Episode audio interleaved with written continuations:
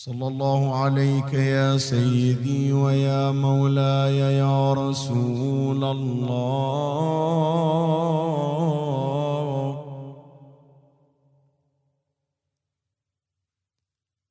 صلى الله عليك وعلى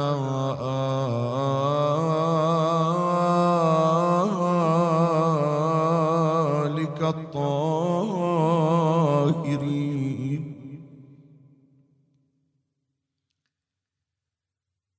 فاز من اعتصم بكم وامنا من لجأ إليكم. يا ليتنا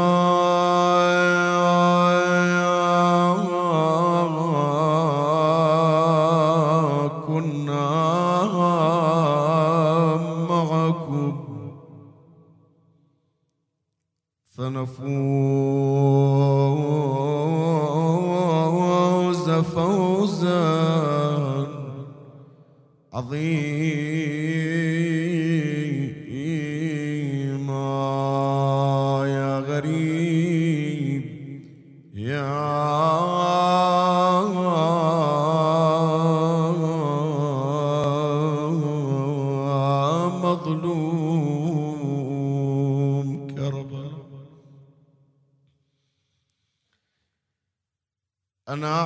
قتل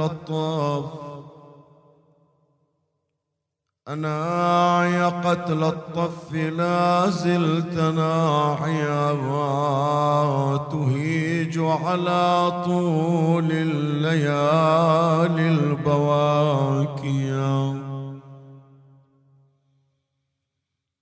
أعذ ذكره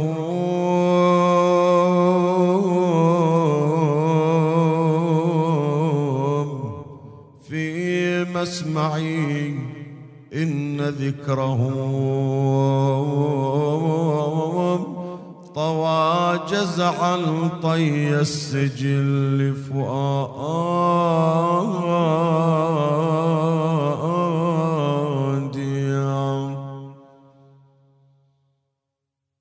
ودع مقلتي.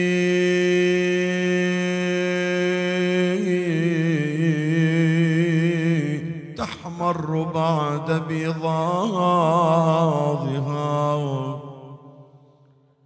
بعد رزايا تترك الدمع داميا. ستنسى الكراعين كأن جفونها.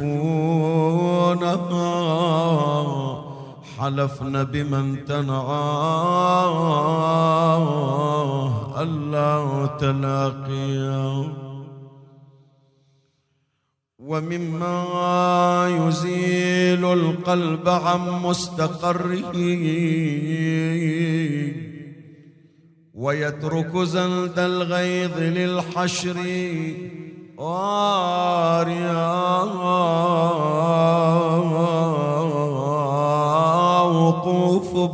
بنات الوحي عند طليقها.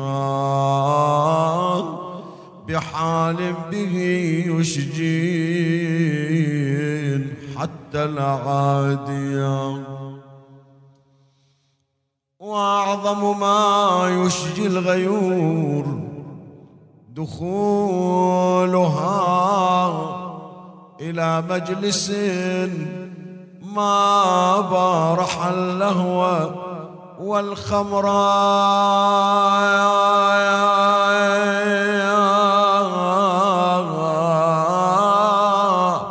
يعارضها فيه يزيد مسبة يا ويل يا ويل يعارضها فيك يزيد مسبة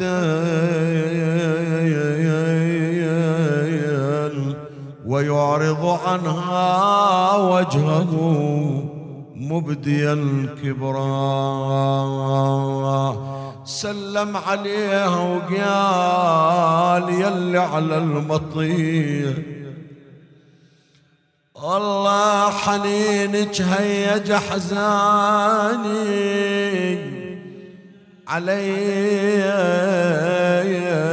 يخسون أهل هالبلد ملتي خارجي جنك يا مسبية من شيوخ المسلمين. قالت أنا جد النبي صفوة الجبار وأبوي حيدر قاسم الجنة مع النار ومكسرة الأضلاع شمامة. المختار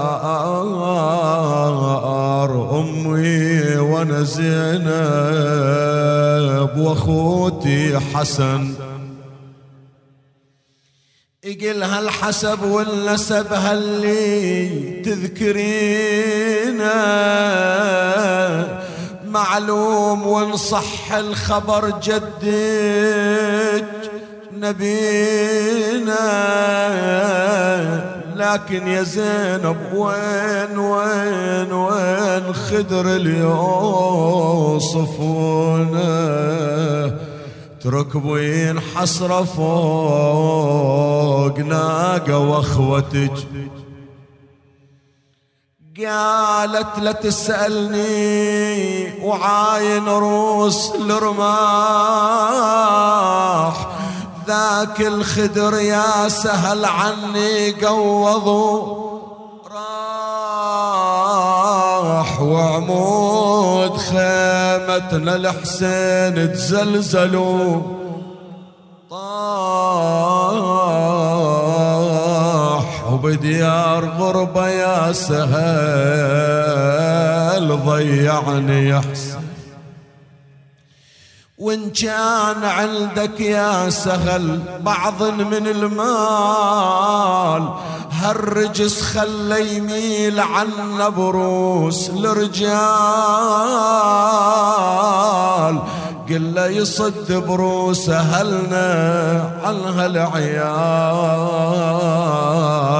والله اختزينا وذابت قلوب النساوي. للرجس راح يناشده بالله ورسوله المال سلم له ودمعاته هموله. تمرد الطاغي ورد نصب روس الحمولة.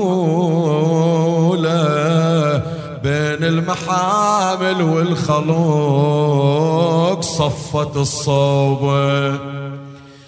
وما بين ما هي فوق ناقة صعد انفاس ولا الرجس جاها وكل جانب نصب راس وقبالها راس الحسين ورا إنا لله وإنا إليه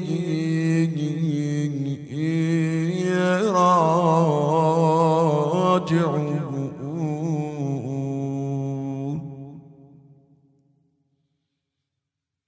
عن جنادة ابن أبي أمية قال دخلت على سيدي ومولاي أبي محمد الحسن بن علي. صلوات الله وسلامه عليه عائدا. فقلت له عظني يا ابن رسول الله. قال يا جناده استعد لسفري وحصل زادك قبل حلول أجلي واعلم بأنك تطلب الدنيا والموت يطلبك. فلا تحمل هم يومك الذي لم يأتي.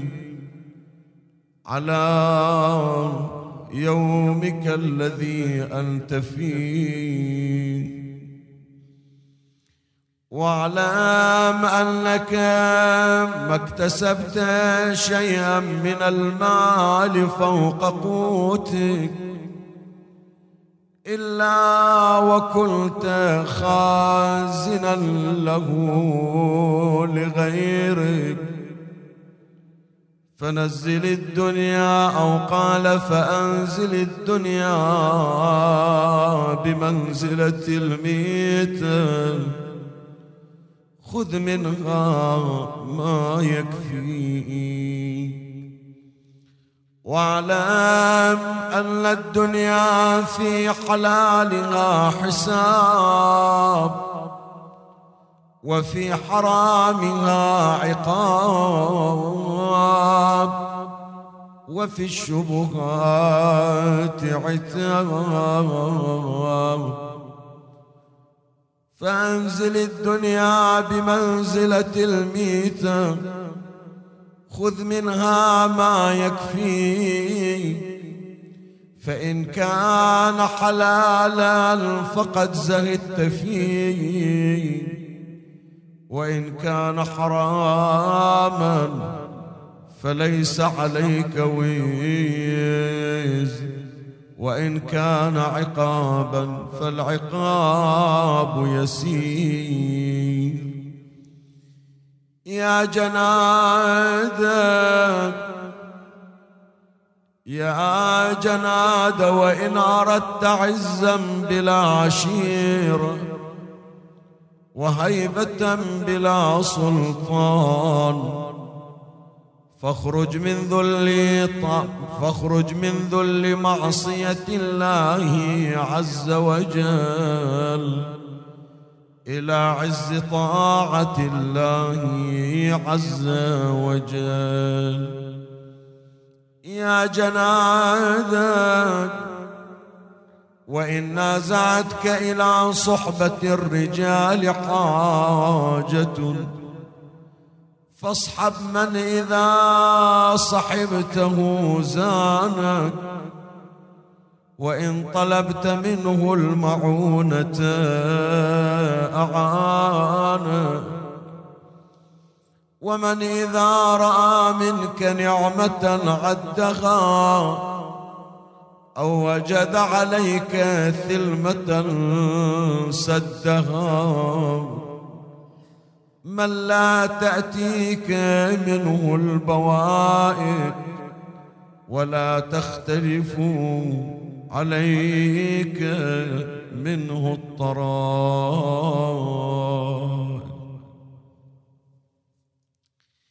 بعد عدنا هالثلاث الليالي وإياكم وأسأل من الله يعيدنا وإياكم في خير منه ويسر وعافية.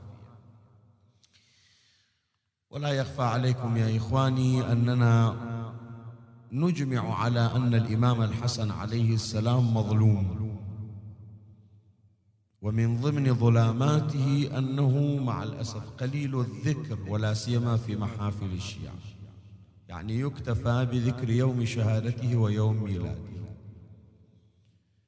فتم الاتفاق مع بعض الإخوة المؤمنين أن نخصص ولو مقدار ليلتين أو ثلاث للحديث عن الإمام الحسن حتى تكون المعرفة به أشمل وأوسع مما لو كانت المعرفة محصورة بمجلس واحد.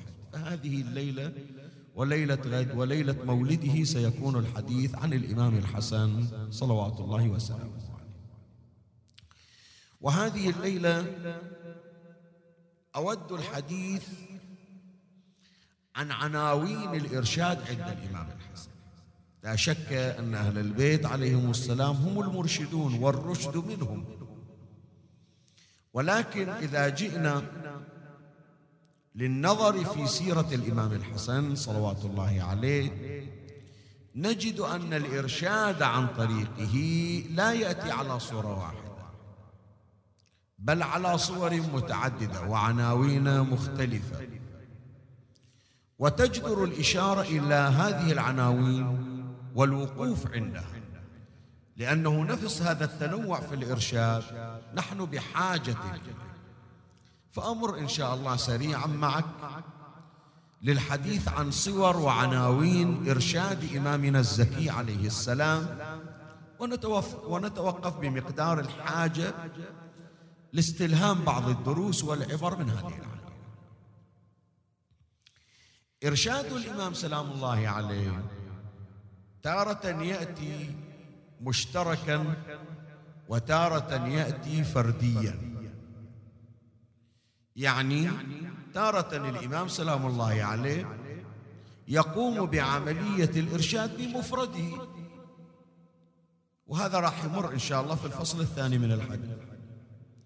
وتارة أخرى يكون إرشاد الإمام الحسن لا مشتركا يعني يتعاون مع غيره من أجل إرشاد الآخرين. وهذا ما نحن بحاجة له.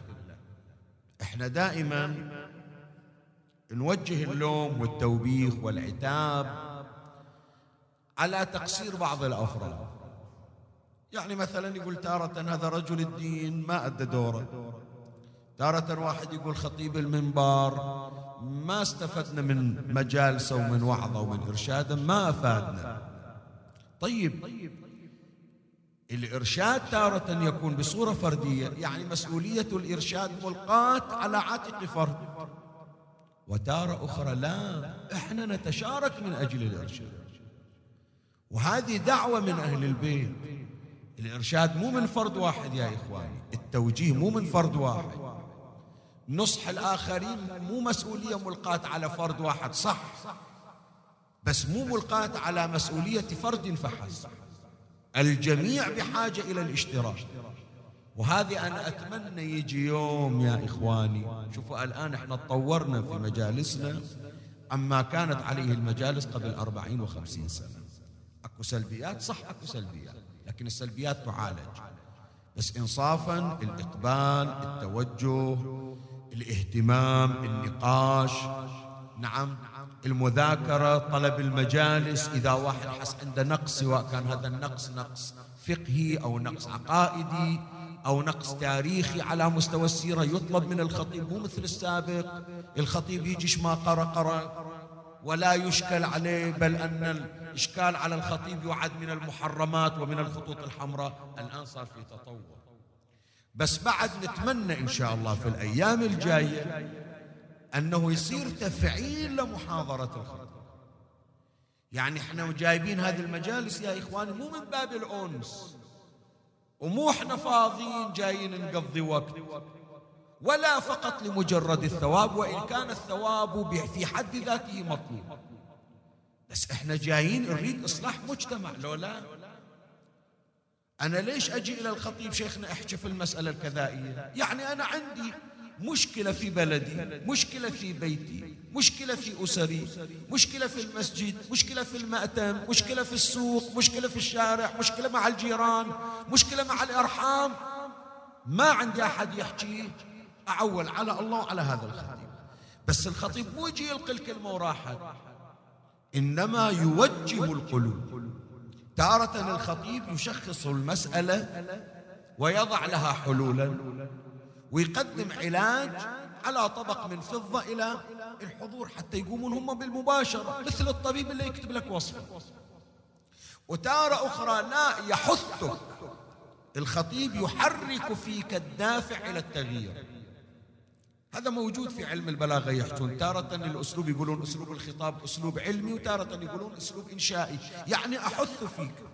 تماما أنت يجيبون واحد مثلا عنده ضمور في أطرافه في الرجلين في في الأيدي يودونه إلى مصحة يقولوا له تحرك اتحرك هم مو هم اللي يحركونه. يريدون من عنده هو يتحرك. يعطون الدوافع ثم بعد هذا يتولد الأمل في قلبه يقوم يحرك روحه. فيا إخواني خطأ إذا ظنينا بأنه حلول المشاكل فقط على فرد واحد. لا بد من الاشتراك. وها أنا أنقل لك تجربة الإمام الحسن عليه السلام. الإمام صلوات الله عليه قلت لك عنده إرشاد فردي وراح يمر. واحد من عناوين إرشاده الإرشاد المشترك.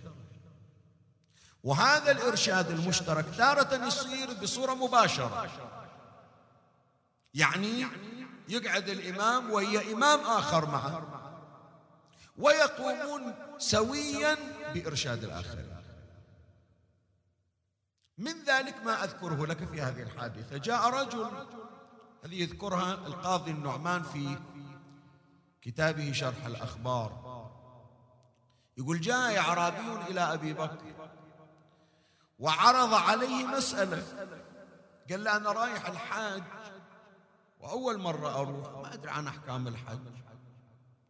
سبعا ما أدري هو هذه المسألة عن جهل أم عن عمد يدري لو ما يدري على أي حال. يقول رحت إلى الحج جوع مريت في الطريق فرأيت بيض نعام والظاهر أنه منطقة الجزيرة العربية في وقت من الأوقات كانت كانت طيور النعام موجودة فيها. يقول شفت بيض نعام فكسرته وشويته وأكلت وأنا محرم. هذا موجود عندنا من ضمن الأحكام الشرعية. يعني في كتاب المناسك وفي الكفارات موجودة في حكم الصيد مذكور أنه تارة الصيد للطير تارة الصيد للبهائم مثلا للدواب تارة مثلا صيد البيض مثلا. هذا أيضا يذكرون الفقهاء. فهو ينقل المسألة. يقول أصبت بيض نعام فشويته وأنا محرم. حكم شنو؟ ما عنده جواب. قال لي أنا جواب ما لكن أدلك على رجل. قال لي من الرجل؟ قال عمر بن الخطاب. اي راح إليه عرض عليه المسألة. قال له جواب ما عندي. زين المن أروح؟ قال أدلك على رجل. قال له منو؟ قال عبد الرحمن ابن عوف. مضى إلى عبد الرحمن ابن عوف. عرض عليه المسألة. قال له جواب ما عندي. قال والتالي يعني. ما تسوى علينا البيضة اللي أكلناها. زين منو يجاوبنا؟ قال ليس لها إلا الأصلع ومن الأصلع قال علي بن أبي طالب. يقول وأين هو؟ فأرشدني إليه. فجئت وإذا به جالس كالشمس وعن يمينه وشماله غلامان كأنهما القمران وهما الحسن والحسين.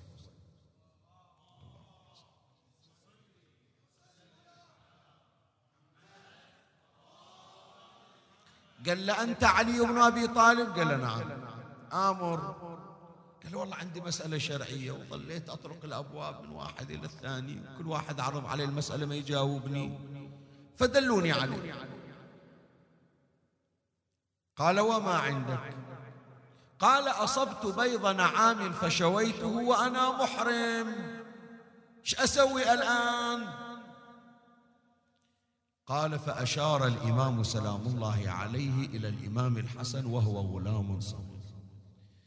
قال سل أحد هذين الغلامين يجبك قال له جاوبوني أنا ما ظلت لحية ولا عمامة إلا كل واحد قال ما أعرف. الآن ذولا الأولاد بيجاوبوني قال أيهما تشاء فسأل. قال أسأل ذا الوفرة. من ذو الوفرة؟ الإمام الحسن لأنه كان كثيف الشعر يسمونه صاحب وفرة شعر كجده المصطفى محمد صلى الله عليه وسلم.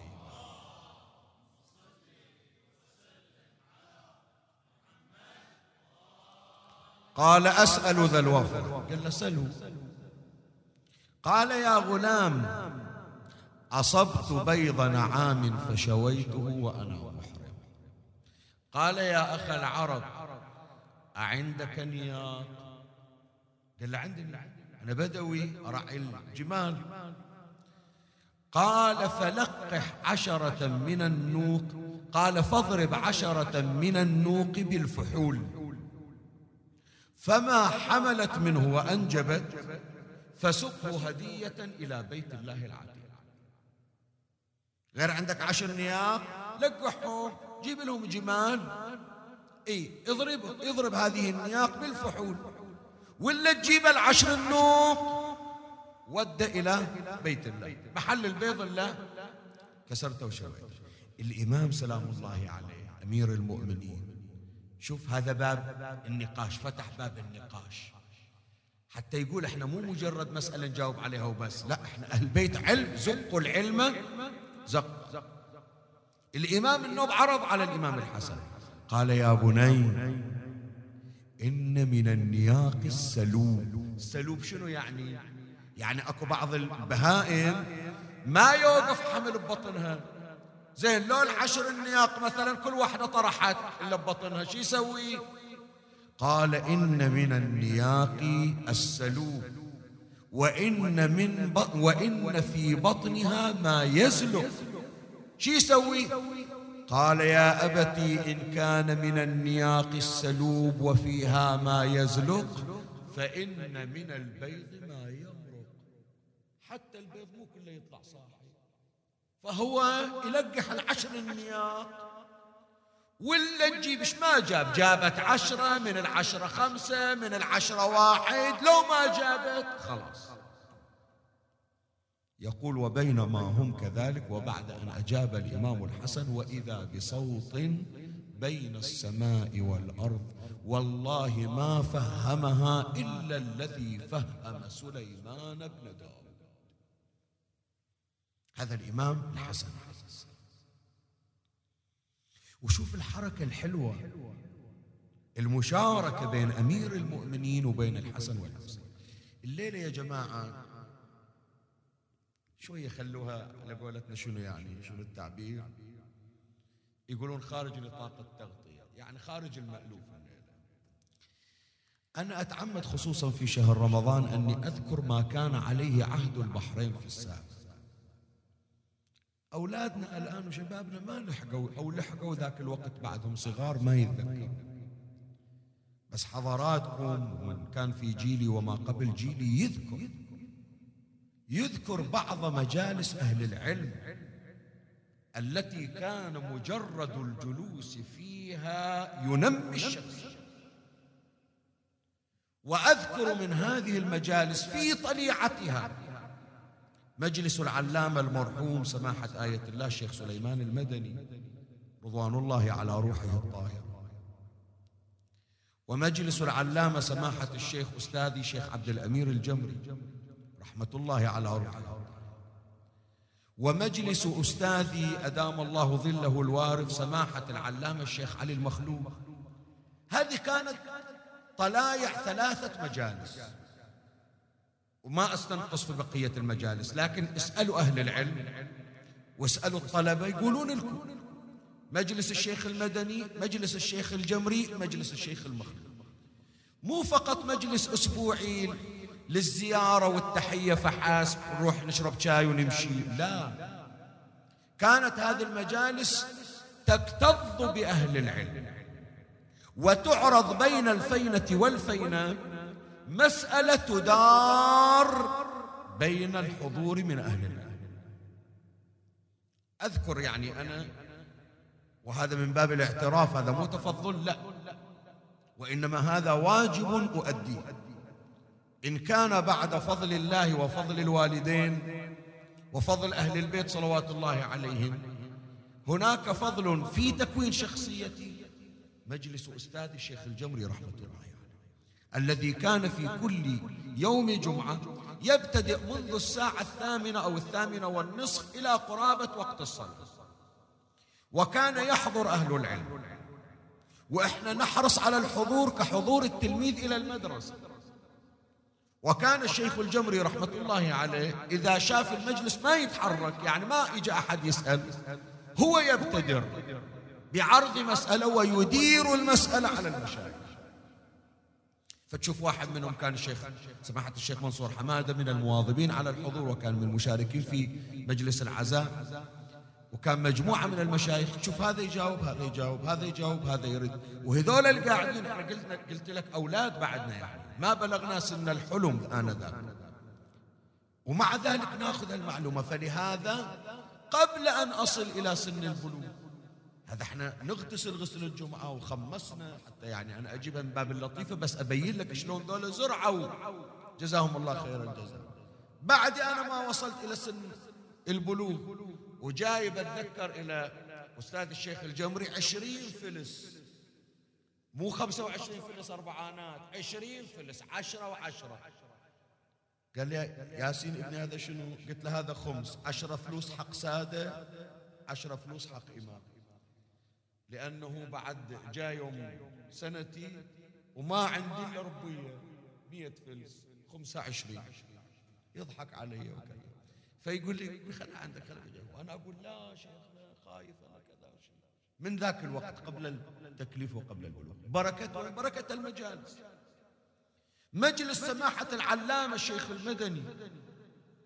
وأنا كناقل التمر إلى هجر. رأيتم خصوصا ليلة الخميس والندوات التي كان يعقدها سماحة العلامة. وخصوصا إذا مر حدث ولا سيما حدث عقائدي كمسألة بدعة السفارة آنذاك. اللي يحضرون الندوات إلى وين يقعدون يا جماعة؟ أنا ليلة من الليالي تأخرت قعدنا على الأعتاب برا عند النعم. صحيح لو لا؟ وإن نسيت فلا أنسى مجلس أستاذي العلامة سماحة الشيخ علي المخلي. يعني هذا ما رأيت مثله حتى في مجلس الأستاذين. شيخ الجمري والشيخ بلغ ذات يوم عدد الحضور مجلسه والصالة مالت البيت كلها عمى عامي واحد معقل واحد ما. حتى المشايخ قاعدين مو مستندين لا في وسط المجلس. وكان يحضر الشيخ المدني ويحضر الشيخ الجمري ويحضر سماحة الشيخ عيسى قاسم ويحضر الشيخ منصور حمادة ويحضر مشايخ كلهم. شايف وتدار المسألة. وتشوف كل واحد يجاوب منصور. هذا مو مبتكر يا إخواني. هذا من وين؟ هذا كان تاريخ البحرين القديم. ويذكر الدكتور الشيخ عبد الهادي الفضلي رحمة الله عليه في مقدمته إلى قصيدة الشيخ حسن الدمستاني عبد الله.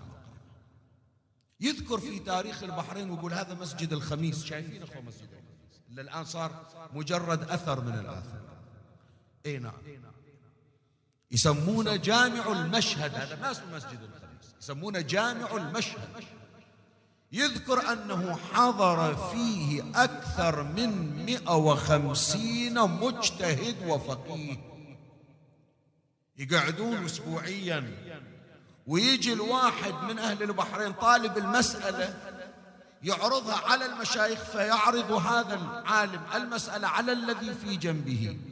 وهكذا حتى يمر على 150 مسجد اليوم حتى النجف حتى قم ما صار.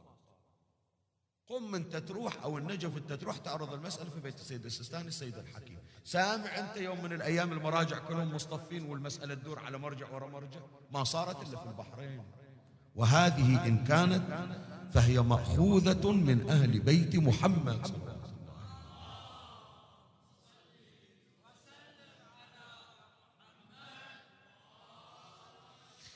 أعود إلى صلب الموضوع فواحد من أساليب الإمام الحسن عليه السلام الإرشادية الإرشاد المشترك يقعد ويا أبوه ويا الإمام الحسين يتشاركان. ويصير هذا الإرشاد المشترك تارة مباشر الإمام واحد يسائل يجاوب. وتارة لا يراعي الإمام ظرف السائل. أو أحيانا حتى صاحب المسألة أو المبتلى أو المكلف ما عنده جرأة أنه يسأل. عنده خطأ لكن ما عنده جرأة أنه يسأل. يبادر. شوف إرشاد أهل إرشادنا يا إخواني مو أنا أجي أقعد في صدر الماتم وأحط رجل على رجل وحارس واحد يسأل. أنا أدور مسألة يستفيد منها الولد. أنا أبتكر أنا أخترع طريقة لإيصال المعلومة. كان أنا لا بعتمد على الولد الولد بيستحي. شوف أهل البيت وهذه القضية مرت عليكم. شافوا عند المسجد هذا المسين وضوء خطأ. زين شو يقولون له؟ يقولون له يا شيخ أنت مخطئ في وضوئك عدل وضوءك. كبير في السن بالأخير يتأذى. باكر على الأقل لو ما حكى وياهم باكر ما بيجي يصلي في المسجد. على ويش من أجي كل واحد بيقولون هذا اللي عدلنا وضوءه؟ وحاشاهم أهل البيت. فجاء الإمام الحسن عليه السلام فقال يا شيخ هل لك أن تحكم بيني وبين أخي أينا وضوءه أحسن من الآخر؟ شوف أنا عدل وضوئي لو أخوي الحسين. فتوضأ وما اختلف وضوء الحسين عن وضوء أخيه الحسن. الشيخ عرف هذا الشيب عرف قال يا ولدي والله ما وضوءكما فيه عيب أو خلل وإنما العيب في وضوء هذا الشيخ المسكين. علمتوني. خلاص. ماشي على وضوءكم. يا ساداتي يا البيت محمد. هذا من ضمن أساليب الإمام صلى الله عليه وسلم. عند إرشاد مشترك. وأنا أتمنى يعني وأنا لست في مقام أن أقترح فضلا عن أطلب. بس أتمنى رسالة الصلاة إحنا تصير عندنا يا إخواني أحيانا المشايخ يقعدون يحضرون مولد يحضرون عرس يحضرون مجلس. شايف؟ حتى لو ما حد سأل لو هم اثنينهم واحد يسأل الثاني ويصير بحيث الجلوس يستفيد. هكذا كان أهل البيت. إرشاد مشترك. بعد عنده إرشاد فردي الإمام الحسن عنده إرشاد فردي. شلون؟ شوف إن شاء الله راح تسمعها في مولدي. مني ومن غيري. حج لله خمسة وعشرين سنة ماشيا على قدم وإن النجائب لتساق بين يديه ويأتيه بعضهم ويقول يا ابن رسول الله اركب. هذول اللي يمرون في الطريق يستحون. كيف يمشي عنك؟ هو على ظهر الدابة وانت تمشي ما يطاوع. يعني حتى إحنا ترى عندنا هالعادة تشوف لك واحد وإن كان افرض انت مثلا في جد حفص مريت السنابس وإذا واحد طالع من السنابس جاي جد حفص. مشاي هاكو ما بيأخذ شيء خمس عشر دقائق شايف؟ توقف إلى حياك ما وصل. عدل له لا. يقول لك لا بتمشى. ما يطاوع.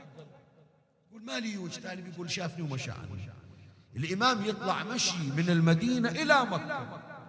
فهذول شلون يجتازون الإمام وابن الزهراء؟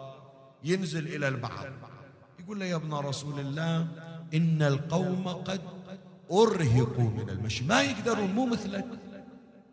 قال خب أنا ما جبرتهم خلهم يأخذون راحتهم. قالوا ما يقدرون يتجاوزونك. فلو تنكبت الطريق يا ابن رسول الله. يتباعد حتى يمشي ليش الإمام يطلع مشي؟ شنو السبب؟ السبب يمكن يشوف واحد في الطريق يتمشى عند مسألة الإمام. يشوف واحد عنده حاجة يقلق وأذكر لك هذه الحادثة. يمشي طبعا ويا غلمان ويا عبيدا يقول يمشي حافيا حتى تورمت قدماه. انتفخت رجلين بعد. ما يقدر يرفع رجل ويوقف. واحد من عبيده قال له يا ابن رسول الله اركب حتى يسكن الألم أنا ما أقول لك أنا أدري أنت كل سنة تطلع من الشارع. بس دخيل الله صعاد إلى أن شوية تهدأ رجلك رد انزل مش قال إني أستحي من ربي أن ألقاه ولم أمشي إلى بيته. ما لي؟ أي. وهو الغرض شنو؟ الآن أبين لك الغرض. يقول وصل إلى مكان بعد خلاص انتفخت رجل الإمام تورمت ما يقدر يمشي. قعد على فالتفت إلى غلامه. قال تقدم فسترى منزلا. فيه رجل أسود. ابتع من عنده دواء لرجله ولا تماكس يعني لا تساوم لا تكاسر وياه. ولا تماكس قال سيدي ما عندنا أحد. هذا إحنا الطريق كم مرة رايحين جايين عليه؟ ماكو أحد ساكن. قال الأمر كما قلت لك. روح بس تقدم شوي راح تشوف بيت. بيت شعر خيمة. وفيها رجل أسود. قل له نريد دواء إلى واحد رجله متورمة من المشي. وش قد ما طلب من عندك فلوس لا تساومه لا تماكسه مشى الغلام. إي والله صدق مثل ما قال الامام الحسن بين البيت. وصل نادى خرج وإذا رجل أسود كما قال الإمام الحسن. قال هل عندك دواء؟ هكذا صفته. لرجل قد تورمت رجلاه من المشي قال له لا أبيعك حتى تعلمني. لمن هو الدواء؟ إليك قال له لا مو إلي قال له لمنو؟ قال له واحد قال إلا تقبل وإلا ما أعطيك. قال هو لابن الزهراء فاطمة الحسن بن علي. قال لا أعطيكه حتى أمضي معك إليه لأرى طلعة وجهه أروح أشوفه يقول مشيت وياه. وهو شايل الدواء. إجا وإذا صدق الإمام قاعد بأبي وأمي وقد مد رجليه وقد تورمتا من شدة. قال له سيدي أنا يوم قال لي هذا الدواء لك ما ظنيت بس قلت أريد أشوف. أتأذن لي أن أضع الدواء على رجلي. قال له اي نعم أذنت لك. فصار يداوي رجل فقال له الإمام بكم تبيع هذا الدواء؟ قال له سيدي أخذ عليك فلوس قال أنا موصل غلام. قلت له لا يماكسك أنا بالعمالة ترى يعني عمدا. وإلا أنا عندي دواء وأقدر أمشي. بس أنا أعرفه لو أريد أعرف أنت محتاج ولو راح أعطيك مبلغ من جيبي ما راح تقبل لأنك عزيز نفس. فأنا تعمدت أن أمشي حتى تتورم قدمي فأطلب الدواء فأكون مشيت بضاعته شوف أهل البيت إيش قد. منو يسويها عمي؟ ها؟ منو يسويها أنت؟ قول لي. يقول أنا أدري أنت محتاج ومع ذلك رجل عزيز نفس ما تمد إيدك. ولو جيت دفعت لك فلوس ما راح تقبل تاخذ حتى لو من عندي. بس لا آخذها نظير دواء. صرت أمشي حتى تتورم قدمي وأشتري من عندك. ولهذا قايل الغلام لا يساوي مية. قال له سيدي أنا ما أقول لك ما محتاج. محتاج. لكن أنا بحاجة إلى أمر آخر أكثر من الأمر. قال وما هو؟ قال يا ابن رسول الله لقد تركت امرأتي تمخض. وإجيت حتى أشوف وجهك. طمعا في أن تدعو لها أن يسهل عليها. قال ارجع لها فإنها قد جاءت لك بولد ذكر وسيكون من شيعتنا آل محمد.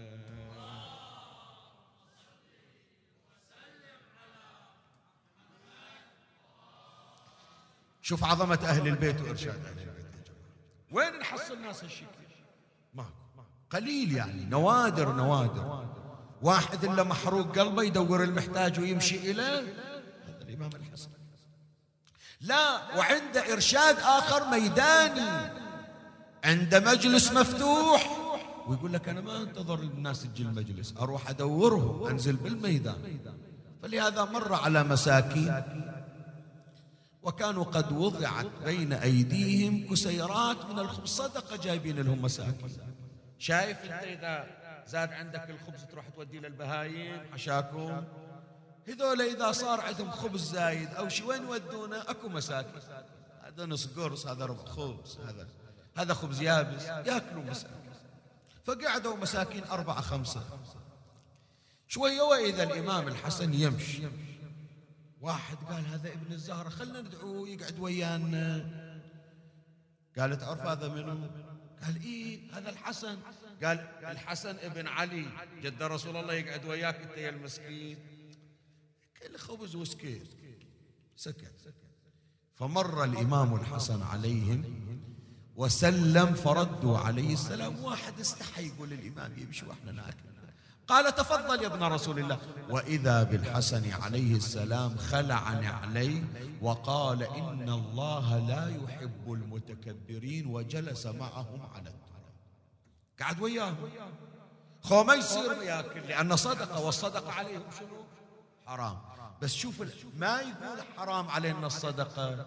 يعني كنا فيها تعيير إلهم. بس شوف شو يسوي. يعطونا الخبز ياخذ الإمام الخبز. يكسره ويطاول هذا كسرة ويعطي هذا. روح فدوة لك سيدي اي خلص الخبز قال هل لا تحولون؟ رحلكم إلى رحل إلى رحلي فإن عندي في داري ما يسر قوموا وياي. قالوا فدخلوا إلى بيته فقراء ومساكين فخلع عليهم الإمام فخرجوا من عنده أغنياء ببركة أبي محمد الحسن.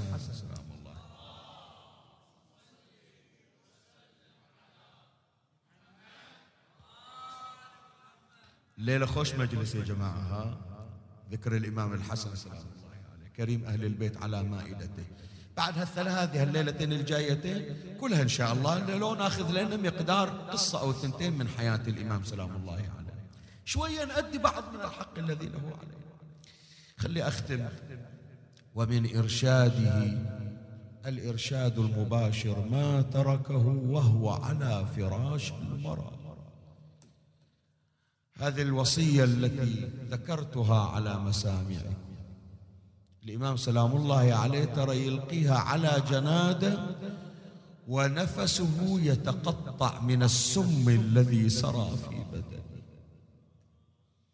يقول جنادة لكن أنا متعود كل يوم أقعد ويا الإمام أخذ من عنده مسألة ثنتين وأدري منهك لكن بعد إذا راح وين ألقى مثل الحسن؟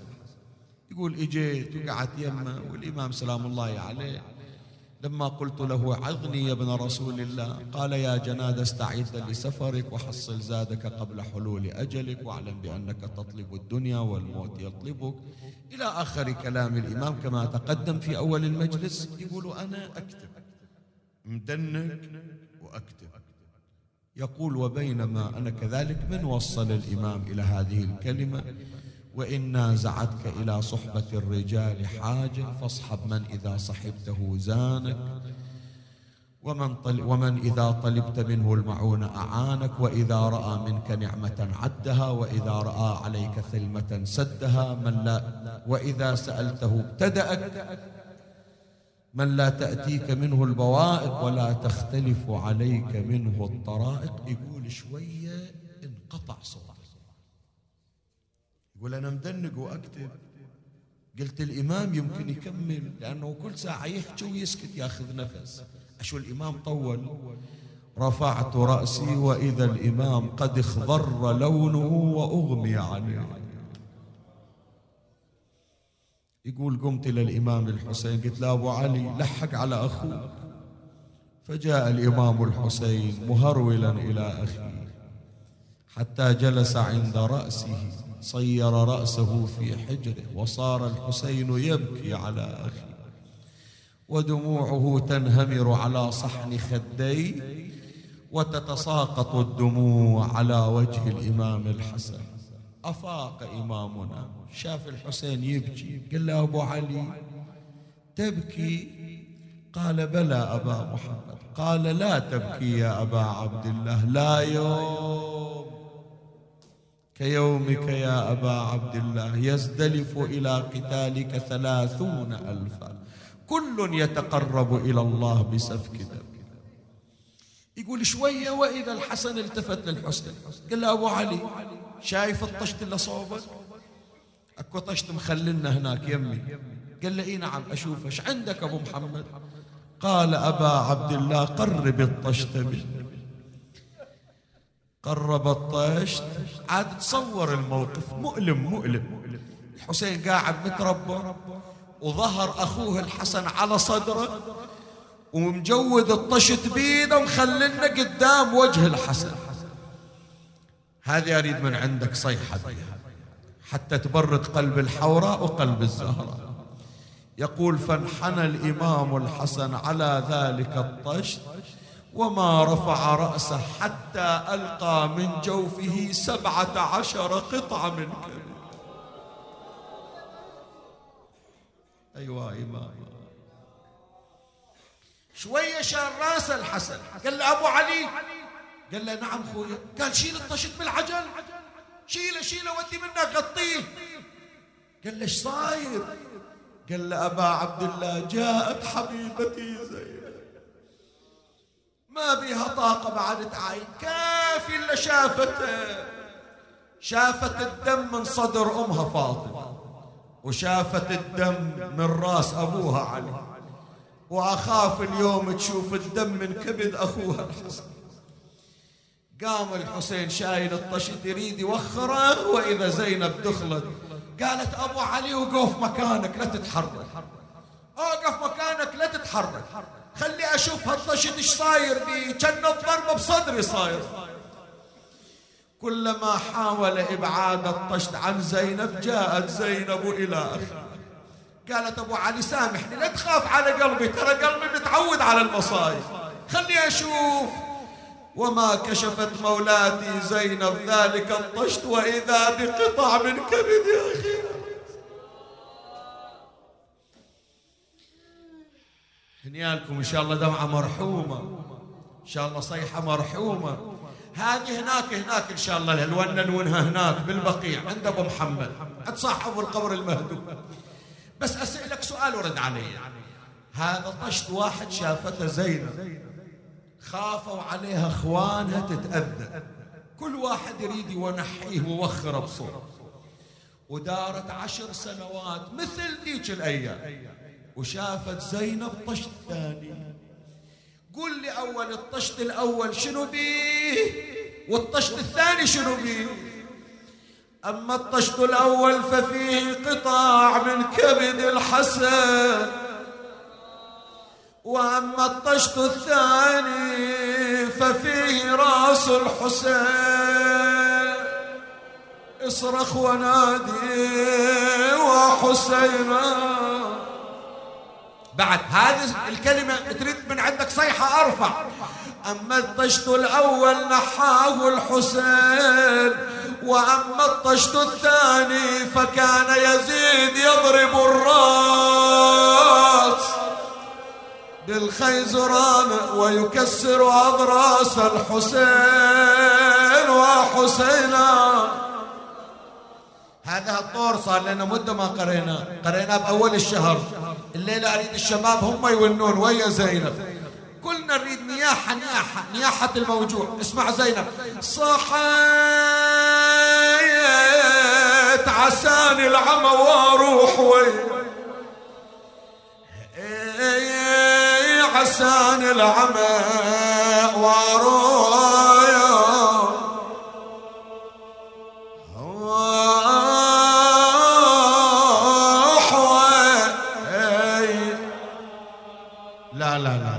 أريد جواب أرفع من هذا يا جماعة. خلي الجواب جواب واحد محروق قلبه. خويا عساني العمى وأروح وياك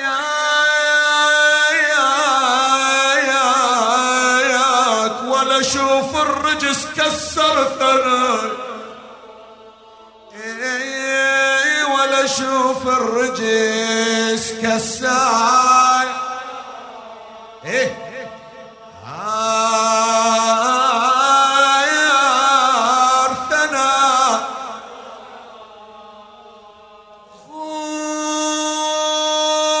بتروح وتضيع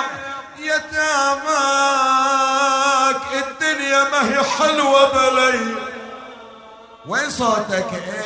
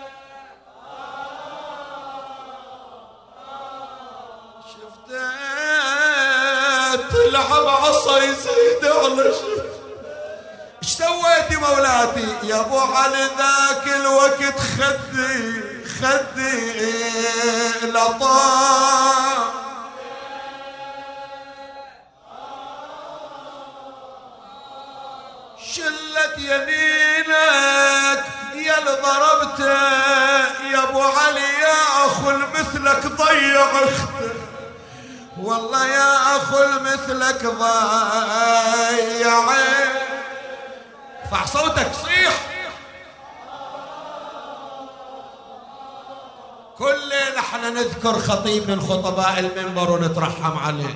ترحمنا على سيد محمد صالح ترحمنا على شيخ أحمد مال الله الليلة أستاذنا وعميد المنبر شيخ حسن زين. خلي بيت الختام طلعت هند بوسط المجلس ذبت الخمار من على رأسها.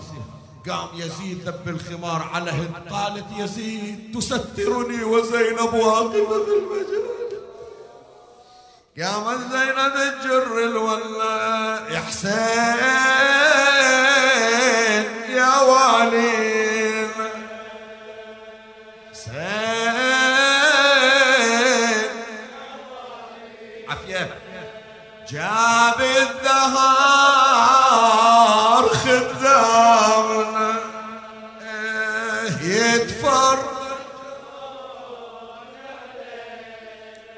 يتفر البيت جاب الدهار خذار شو يسوون؟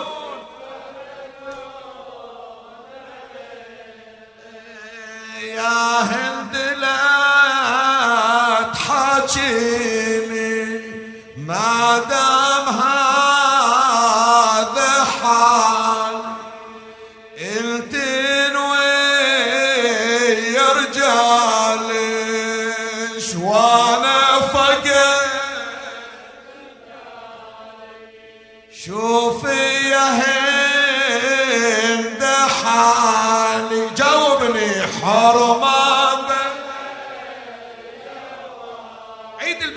البيت عيد البيت يا هند شوفي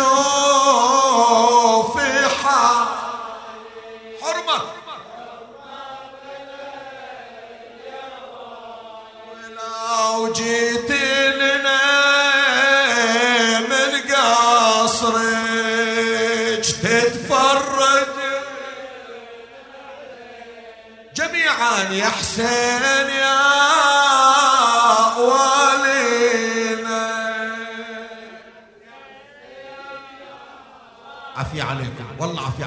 جاب الدهار خدامنا.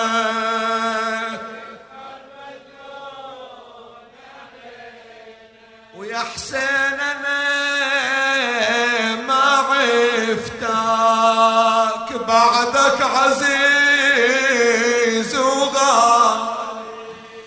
لكن عفتني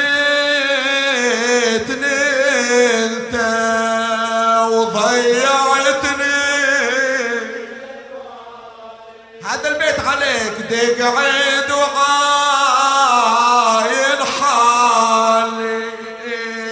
حرمك الله.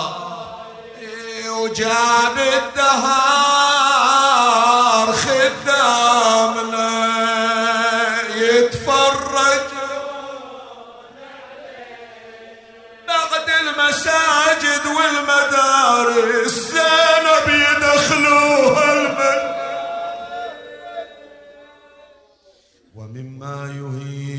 القلب عن مستقره ويترك زند الغيظ للحشر واريا وقوف بنات الوحي عند طل اللهم صل على فاطمة